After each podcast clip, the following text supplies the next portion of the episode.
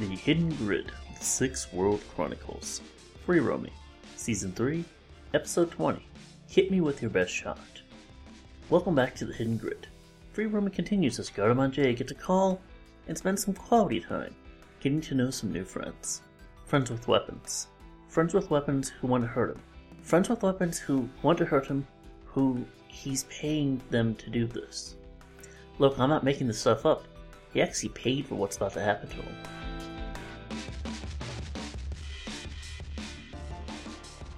Okay, Garde-Manger. So you get a call from Saito. Hello, Garde-Manger. Hey, Saito. Uh, sir, I have the information you requested. I've set up a meet with Scribbler, and he is willing to meet you at 10.30 tomorrow, if that is acceptable to you. I'm looking forward to it. A little early. I'll just have to double up on the coffee and real calf, but yeah. Excellent. Um, you may want to get something hearty to eat. Uh, I hear that he puts his prospective trainees through quite the workout. Uh, but he wants you to meet him at Grayson's Home for the Blind in Puyallup at 10:30. Please be there, be prompt, or if possible, maybe a tad early. It will show respect. Yeah. And, Yeah, I'm not- uh, if there's You put nothing else, yourself out there. Yeah, you put yourself out there for me. I'm going to make sure that I do you right. I appreciate it. And uh, as always, if you look good, I look good. And if I manage to bring back any of that Puyallup, Puyallup beer I keep hearing about brewing down there on the edges, I'll let you know. Indeed, you might sample it first. I'm not going to take the quality of Puyallup for granted. I've got the cyberware for a reason, my man. Excellent. I appreciate it, and I will be seeing you. Be seeing you. Click. All right.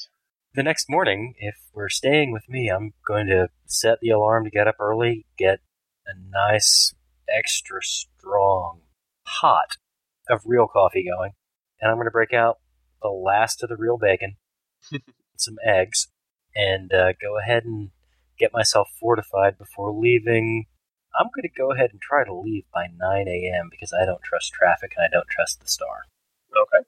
Um, leaving at nine gets you there uh, about ten o'clock, so plenty of time to get set and get yourself in the right frame of mind. So this uh, Grayson's Home for the Blind. Yep. What's it look like? It looks a bit like like uh, like the X Mansion on Graymalkin Lane.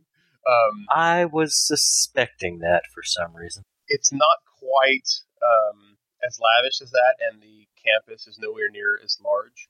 But there is a gate, and for Puyallup, it actually it actually does seem rather luxurious. The curious thing is is that this nice of a place with a sign that says uh, it's a home for the blind uh, makes you curious as to why it's still standing and why it's in such a good condition. I'm going to observe in detail and make sure there aren't any landmines. All right, go ahead and roll perception. Well, I did not glitch, but I also did not have any successes. Um, you know, nothing that you are able to see. Well, okay. No landmines. There's not a there's not a whole lot of um, uh, walkway in between the front door and the gate. Like I said, the campus itself is not extraordinarily large, um, but it is kind of a big place for the blind. After kind of checking it out for a few minutes, I'll go ahead about 10, 15, 10, 20 and, and approach the front door. Okay. Um, you approach the front door. Do you knock or anything? Yes, I will knock when I get to the front door. Okay. Uh, right before you knock, uh, somebody opens the door, and uh, there is somebody who has um, what looks like some sort of uh, headband covering their eyes. Um, clearly meant to at least give the impression that they can't see. Uh, but they open the door and uh, say, "Ah, sir, you were expected. Please come in." Thank you. Thank you very much. What's your name? I'm sorry, I didn't catch it.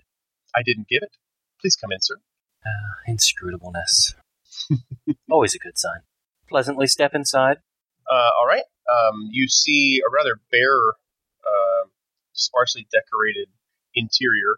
Uh, everything that that uh, all the decorations uh, that came with the original plan seem to be intact. Like for example, um, gold trim around the railing of the stairwell, or uh, uh, the, the the ceiling and the decorations on the ceiling. Those all seem to be intact. However, anything that was movable uh, or portable, such as uh, chairs or tables or anything like that, looks like it's all been removed. So the floors are just a kind of hardwood paneling, and uh, you're standing in uh, a fairly large foyer area. The gentleman who opened the door for you says, um, "Please uh, follow me." I will follow this gentleman. Okay. I would whistle if I could whistle, but since I can't whistle, I'll just kind of hum along. Um, he walks uh, rather deftly, um, not showing any signs of blindness that you can tell, um, into uh, the room that is directly ahead of where you entered. And it is a very large, sort of, maybe look like a, a dining room if it was furnished correctly, um, but it's not. And it's just a very empty, large room. Uh, very open. The light comes in. Uh, everything looks very bright. And he says, Please have a seat. Well, if there's a seat in here, I will take it. If not, I am going to pantomime a seat there is no and seat. sit down. I'm going to sit down on one leg with the second one crossed over my knee and wait. Okay. He does not seem to take notice of you and just exits the room. Are you continuing to sit on your uh, on your knee? Yes. At length, probably about 20 minutes later, uh, somebody else comes in, and they are also wearing this uh, sort of eye covering over their faces. Uh, different person than last time, and uh, this person walks right up to you and uh, roll perception. May this perception roll be better than the last one. Okay, yes, I have actual successes. Six of them. I have si- mental limit of six. Okay.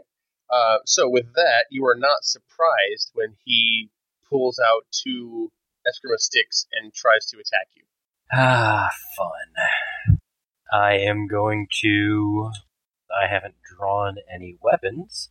Guess I am going to just have to dodge first and draw weapons later. Okay. So you are rolling to dodge. I am. I am not surprised, so I'm assuming we need to go ahead and roll initiative. Uh, for right now, just roll your your defense. Okay. Four successes on my standard defense. Okay.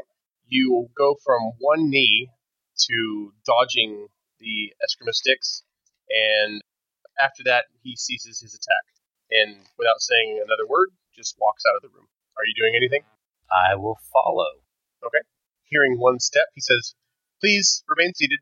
I go back to the center of the room, sit down, Sit down or on one knee like you were. actually sit down. Okay. And I did not actually bring weaponry with me other than my combat knives. So I will go ahead and take the two combat knives out and put them down next to me. Whether that counts as readied or not, I will leave in your discretion. However, I do not have other weapons, like blunt objects, so I will then attempt to be patient. Okay. Um, at length again, this time maybe 45 minutes later, the first gentleman, the one who opened the door, walks in and uh, stands right behind you. About five minutes later, after no uh, no action, the uh, the second gentleman that attacked you comes out and stands uh, maybe about a meter away to your left. This happens about every five minutes for the next hour. And you are now surrounded by 20 different people. And they all various races well i should say there's there's elves there's orcs.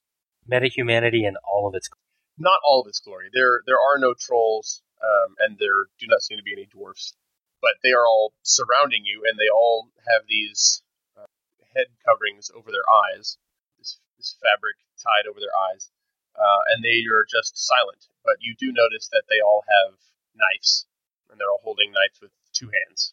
Oh, goody. They stand there for about 30 minutes. Um, and at this point, I'd like for you to make a composure. Composure check. Yeah, I was reaching. You're starting to freak out a little bit, and you're not exactly sure where this is going. Yeah, I was reaching for my dice to do that if you hadn't imposed it on me. I, I, I, I agree with you entirely. And I have one success. Okay, so uh, it's it's too unnerving for you, and uh, you begin to stand up. Uh, at which point you hear a voice say, "Sit down," and it's not coming from anyone in the group. I'm going to make another composure check Okay. to see if I listen. And with two successes on that one, I am going to listen and sit back down. Okay, right in front of you, people part, and uh, a dwarf comes right in, and with you sitting down, um, the dwarf stands just a little bit taller than you. Uh, this dwarf is um, dark hair, uh, short black beard, looks um, maybe Eastern European descent, and uh, he says, "Today we are going to fight. Are you ready to learn?" I am ready to learn. And uh, the twenty people around you ready their knives I get my blades and ready them. and fade to black. Yay, more scars! what follows is a rather rigorous uh, two weeks in which you are cut quite a bit and uh, you learn quite a bit. Um, and so go ahead and give yourself the uh, weapon skills that you were after. This will also likely be the beginning of me learning the defense against multiple opponents skill later. Okay. Um, also, go ahead and give yourself uh, Scribbler as a contact, uh, loyalty one, and connection rating three. All right. And what was the specific skill that you were leveling up there? I was leveling up two weapon attack. So you've That got that. When I'm using two weapons and both are ready, that I use the shorter reach of the two weapons with an additional accuracy and damage value on the attack. and what did you level that up to? Was it one or two? Just one. That's the first. That's just a martial arts skill that has been. Okay. So you've now got that. Um, after two weeks, you've got a pretty reasonable um, handle on the basics, and uh, it's it's been one of the more physically uh, demanding weeks of your life. I'm actually having have enjoyed that, and uh, Um, and meanwhile, um, I assume that you are still leaving at night to go uh, do your internship at the Rhino.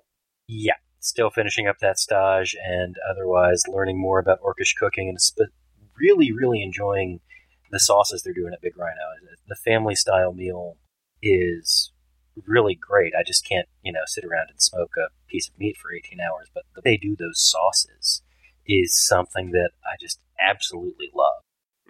Oh, I should say that um, for every cut that you got, uh, you were given some amount of healing um, at the end of each day, so that you didn't walk in to your stage bleeding. That is helpful. To what extent you want the scars to remain is up to you, but they don't have to. You got them, so if you consider them, you know, somehow badges, then you can have them, but they don't have to. Okay. Um, also, um, you you didn't see any evidence uh, of any cyberware while you were there, and you didn't see any evidence of these gentlemen ever actually being able to see. And yet, leaving there after two weeks, you are fully convinced that um, they certainly don't seem to need their eyes in order to be proficient at their skill.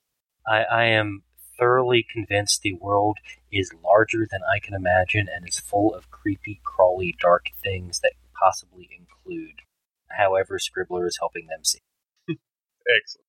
Um, needless to say, after two weeks, um, you're kind of dead tired, and uh, you're probably going to need a little while to recover just just to get your strength back because you haven't had much sleep in the meantime. It's been a long time since I actually had to work those kind of hours. I'm gonna crash if I can manage to crash.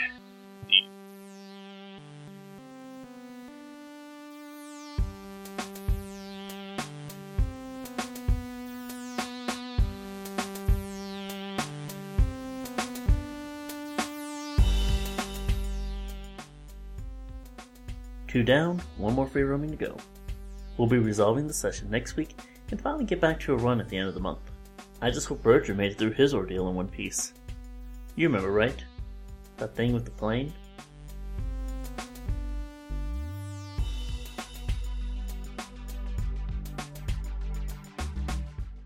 Hidden Grid, the Sixth World Chronicles, is shared under Creative Commons Attribution, Non Commercial, No Derivatives 4.0 International License. That means you can share it, but you can't cut it up and you can't make any money off of it. You also have to respect the licenses for related material used in the Hidden Grid. The Topps Company Inc. has sole ownership of the names, logo, artwork, marks, photographs, sounds, audio, video, and or any proprietary material used in connection with the game Shadowrun. Company Inc. has granted permission to the Hidden Grid to use such names, logos, artwork, marks, and or any proprietary materials for promotional and informational purposes on its website, does not endorse and is not affiliated with the Hidden Grid in any official capacity whatsoever.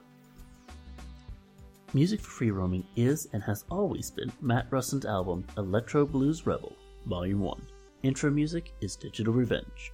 Outro music is Saving the Princess. Provided by Magnatune.com.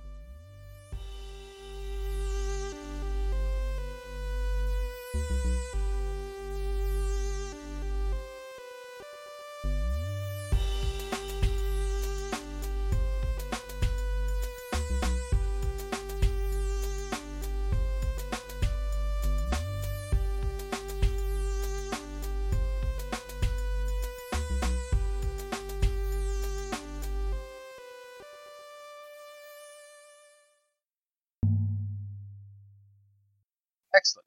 Um, I would like for you to meet him.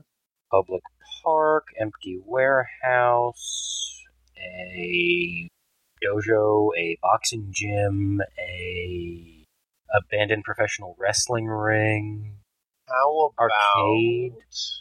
arcade, Arcade. Simpsons Trodes. um, let's see, Seattle. There wouldn't be any rock quarries. Would You know, I just realized, looking at the uh, the required threshold for uh, levitation, uh, since I have a natural ability to, um, sorry, I have a natural like impulse with uh, sustaining. Uh, I weigh less than a threshold one levitation spell, so it can pretty much s- maintain levitation on me at all times. And So you pretty much me. float around. Yeah, I now float around. You, you don't walk anymore. You, you're losing the use of your legs. Yeah, I can make myself float around and my child float around at all times. I no longer have to carry Trey. You spoiled Saiyans. Now, I was thinking more Marceline from Adventure Time. if you do that though, that would be pretty obvious. I'm not gonna let you get away with it. Well, of course. I mean, Well, I'm just okay.